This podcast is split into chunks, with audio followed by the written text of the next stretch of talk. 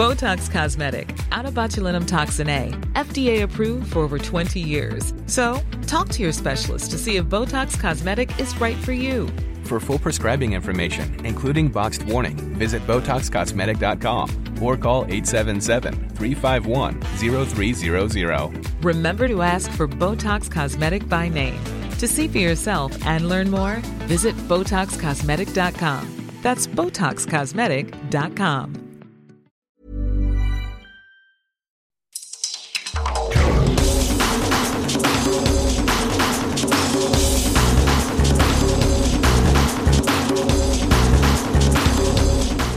Welcome to the World in Sport. I'm Vinnie Wylie.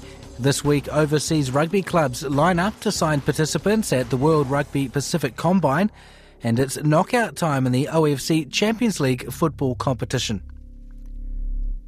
But first, the Hong Kong Sevens is upon us, with Fiji attempting to win a record extending fifth consecutive men's title.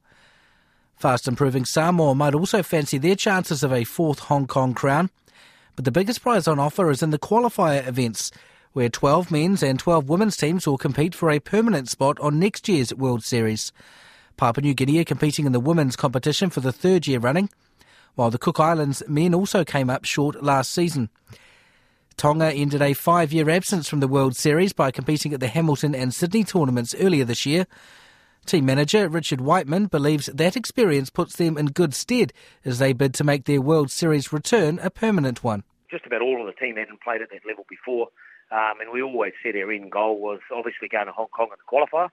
Um, what's great about this World Sevens series is that every year they have a promotion relegation, and if you get to Hong Kong and we play in the qualifier, um, you get that opportunity to go up. If you win the qualifier, you, you, you become a core member. So, key things we wanted to get out of Hamilton and Sydney were, hey, look, the level that you're playing at, um, the intensity, you know, it's full on over a couple of days, you know, and to actually get some confidence with, you know, knocking over three core teams over those two tournaments, you know, to get a win against France, you know, a win against uh, Kenya, and a win against Japan um, was was excellent. So that sort of helped build the confidence, but also showed the team, you know, how tough it is at that level. And uh, Richard, since then, obviously you have those wonderful opportunities, Hamilton, Sydney, but then you have a, a bit of a gap uh, before Hong Kong. Uh, you know, almost two months. So how, how do you keep? How have you been able to keep that momentum, or have you been able to keep that momentum? What's been really great is we actually uh, linked up with the New Zealand Sevens, and they've been brilliant. So we actually managed to play a tournament with New Zealand Sevens. So we had a two-day tournament. The key focus for them was promoting women's rugby, and they had about five countries play at Pukekohe, but they invited us along and ourselves and uh, New Zealand a couple of weeks ago played uh, five games over two days at uh, international sevens rules. So we couldn't have had better preparation, you know, with that.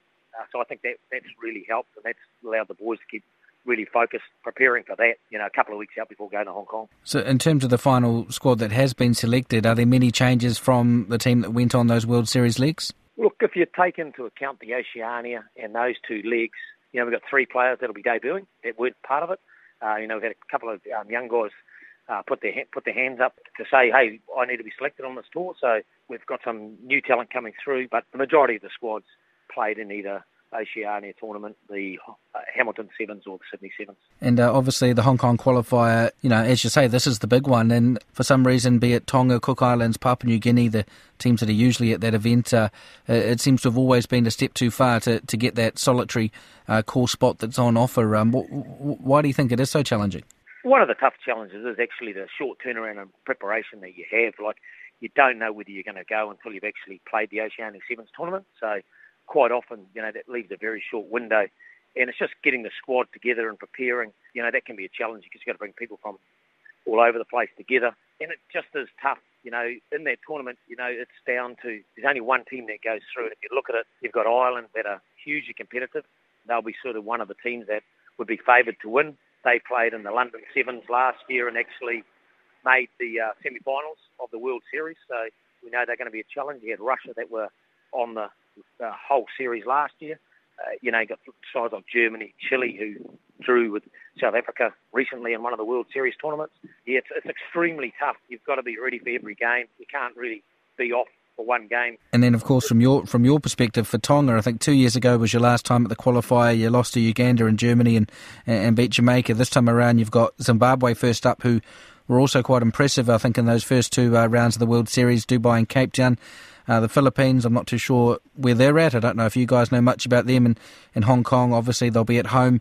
And, uh, you know, they've got a lot of uh, resources uh, behind them. Hong Kong and their 15-a-side team have done pretty well recently as well. So uh, no doubt they'll have no stone unturned in their preparation. Oh no, exactly. And if, you know, Zimbabwe obviously played in those first two tournaments, you know, in uh, Dubai and Africa, and you know we've had a bit of a look at them. Certainly, uh, they, play very similar to the Kenyans. You've got Hong Kong, certainly got a strong sevens program. Home of World Sevens, a lot of people would still say. You know, we don't know a lot about the Philippines. There's not a lot of footage you can see on them. But, you know, all, all we've got to be switched on. is You can't take your mind off any game because it's not just about um, winning in those. The way the pools work too, you've actually, it's your points for and against whether you're ranked 1 to 8 when it comes to the playoffs. So obviously you want to want to be one. So it's you know you've actually got to take every opportunity, and you just can't um, relax at any stage it's a format that's not around in a lot of other tournaments. It's, it's actually quite critical to put points for and against um, on the on the board, not just actually get the win when you're playing those three qualifier games as well. Yeah, because it's uh, it's the the top two in each pool, and then the two best third place teams. Is that right? Correct. Yes, and then it's ranked one to eight. So they'll have the, the winners of each of the pools, they'll obviously, and the one that's obviously got the higher, the better points for and against will end up one. Second one will be second, the second one third. So obviously, if you get that top spot, you play the eighth ranked team of the qualifiers.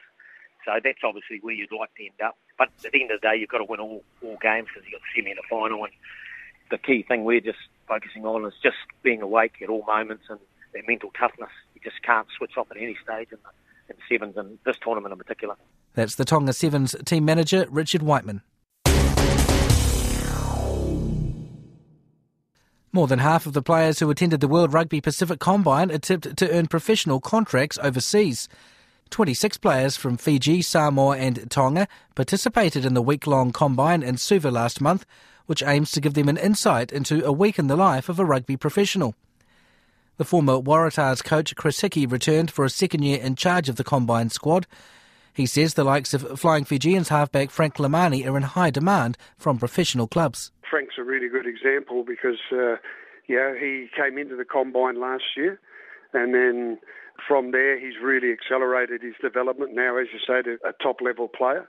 On on the other end, there, there are younger players there who we believe do have potential, and um, some of them may pick up contracts, and, and those that don't we want them to go back home to their island and, and, and work hard and come back next year and perhaps uh, with that development, they'll be then ready for a professional contract. So the players that took part, were they nominated by their own national unions? The squad for the combine is selected on performance in the Pacific Challenge. Obviously, we do consult with Tonga and Samoa and Fiji about with their coaches about the players they feel would be uh, capable of performing in the combine but the actual selections are made on the players' performances during the Pacific Challenge. And uh, have you noticed in the last couple of years, because obviously the Pacific Challenge or the national A teams, Fiji, Samoa, Tonga, they've you know consistently played each other each year, and and obviously there are various competitions at that level that they do get to feature in. Sometimes they've played the the development teams in Super Rugby in the past as well. Um, but you know, with, with, with the Drua establishing themselves in the last couple of years, obviously playing at that uh, effectively a professional level, albeit a, a short term competition, and, and obviously winning it last year. Ha, have you noticed a, a leap in, in, in maybe w- what's coming out of Fiji? Because some of these players have, you know, really, you know, had that exposure to an even higher level. Yeah, certainly. There's no doubt about uh, that. That the Drua is a great step forward for, for Fiji rugby. But uh, before the Drua was in place, you know, Fiji had some good academy programs in place, and a lot of the players like Frank Lomani and uh, Ronnie Mao and, and, players who are coming through now, yeah, started in that academy system probably uh, four years ago, and now they're showing the benefits of, of having a strong academy system.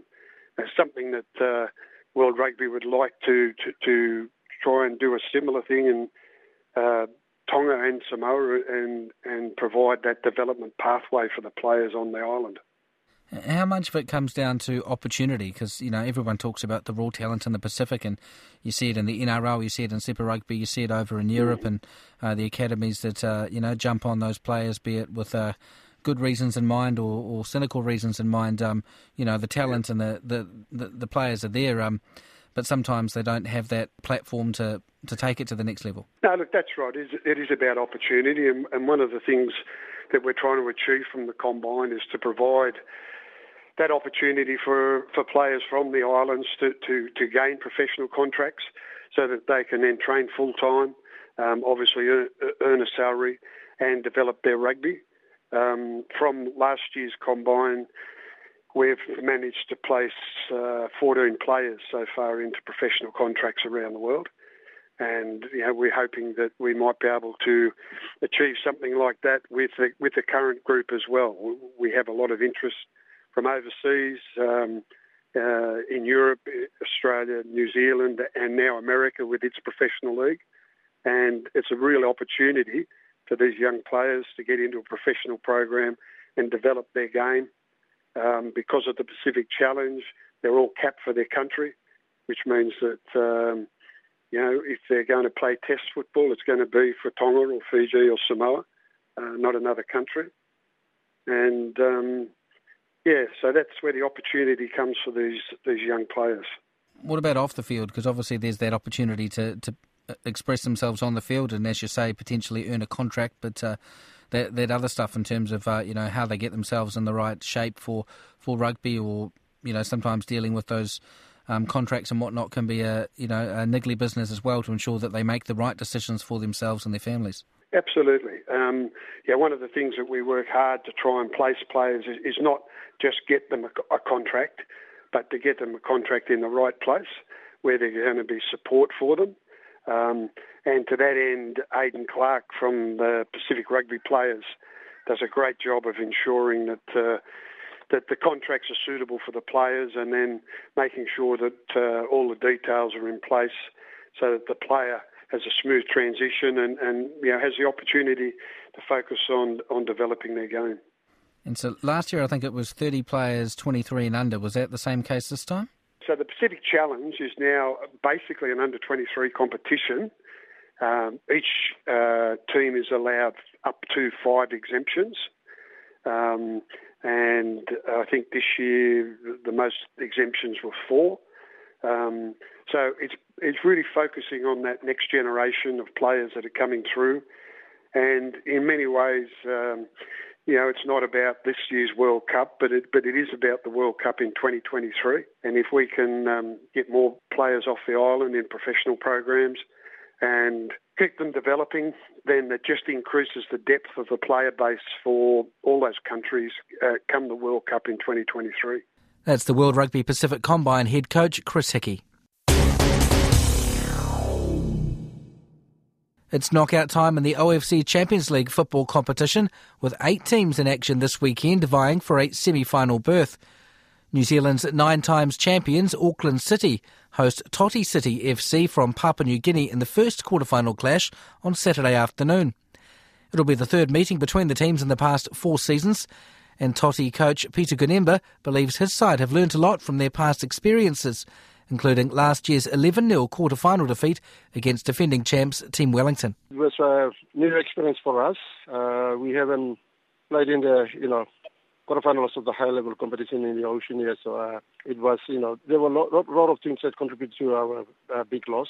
The first of all is our preparation here. It wasn't good because we didn't know exactly how Wellington plays, what type of players are involved. So that is something which didn't really help us because if we should have known the players and come up with strategies and how they play, then I think it would be a little bit better.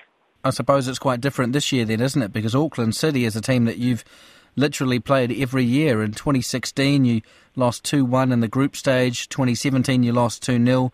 And of course, oh, well, you didn't play them last year, obviously, you played Wellington. But um, so, so you'll be playing Auckland City again, which is a team that you're a lot more familiar with. That's exactly what uh, you're right. Uh, we see Auckland play, we know uh, how good they are. We have played them before, and uh, I think um, our team, the uh, Toti City, you know, four years in the Champions League, we learned a lot of things and that also improve our performance. But one thing good about us is that we have uh, the players been playing in the past years are still in, in the team, and they've come together and play together as a unit. So that uh, gives us a little bit of confidence. uh, to play against Auckland City. We are familiar with the, our Auckland City players. We know their players. I think this year we played a bit better in our, our group stages. Unfortunately, we didn't make it to the first place. We played only one lead-up match in, in, in Papua New Guinea and then went straight to the tournament, but we made it to the first two places.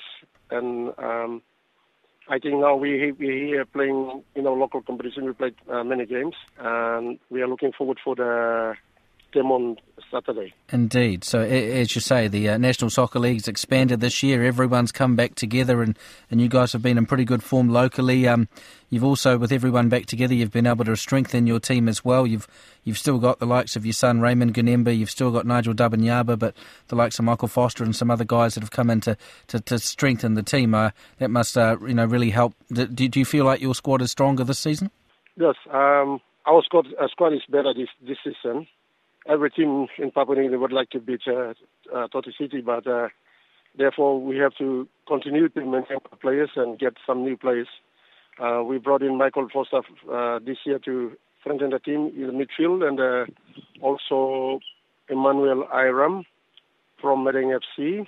Uh, he's also, you know, boosted our front line. Uh, he didn't play in the group stage, but uh, uh, he will be playing in the quarterfinals. Unfortunately, we missed uh, Obed you know, the fastest little player on the right wing. Marun Arames came in to, you know, assist in the uh, front line, uh, Nigel and Raymond. And um, we also have recruited one young uh, boy, Joshua Talau. He's a very good defender. He has also come in to help the fullbacks. Uh, we have little, uh, we have problems with our uh, fullbacks during the group stage, but uh, we have you started to fix those areas, weakness areas. So I'm happy with the with the players that I have now. Peter, what do you expect from Auckland City? Because they uh, did not play in the New Zealand domestic final this week. They actually got beaten by Team Wellington in the semi-finals the week before. So they have effectively had the week off and, and you know had an extra week to prepare to to, to face Toti City. Exactly. Um, you know they're the best team in the Oceania, and uh, we have a lot of respect for them. You know every team uh, wants to beat them. I mean, especially the Oceania teams, uh, Pacific teams. Um, but we went close, and that's that's not guaranteed. But you know, uh, we what we are thinking is that they're already confident, knowing that uh, they have beaten us twice, and even they lose to Wellington, but uh, they're playing a South Pacific team. They you know they know that they will win this game. But uh, uh, what I've been telling telling my players is that you know they have the confidence but we will go in there and play our you know very best to you know we could make history by beating them. That's the Toti City football coach Peter Gunemba, and that's the World in Sport for this week. I'm Vinnie Wylie. As always, thank you very much for listening.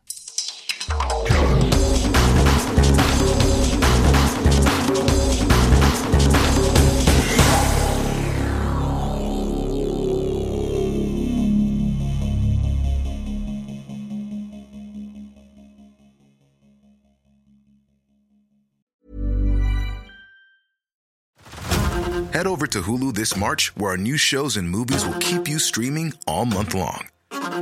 Catch the acclaimed movie All of Us Strangers, starring Paul Mescal and Andrew Scott. Stream the new Hulu original limited series We Were the Lucky Ones with Joey King and Logan Lerman. And don't forget about Grey's Anatomy. Every Grey's episode ever is now streaming on Hulu. So, what are you waiting for? Go stream something new on Hulu.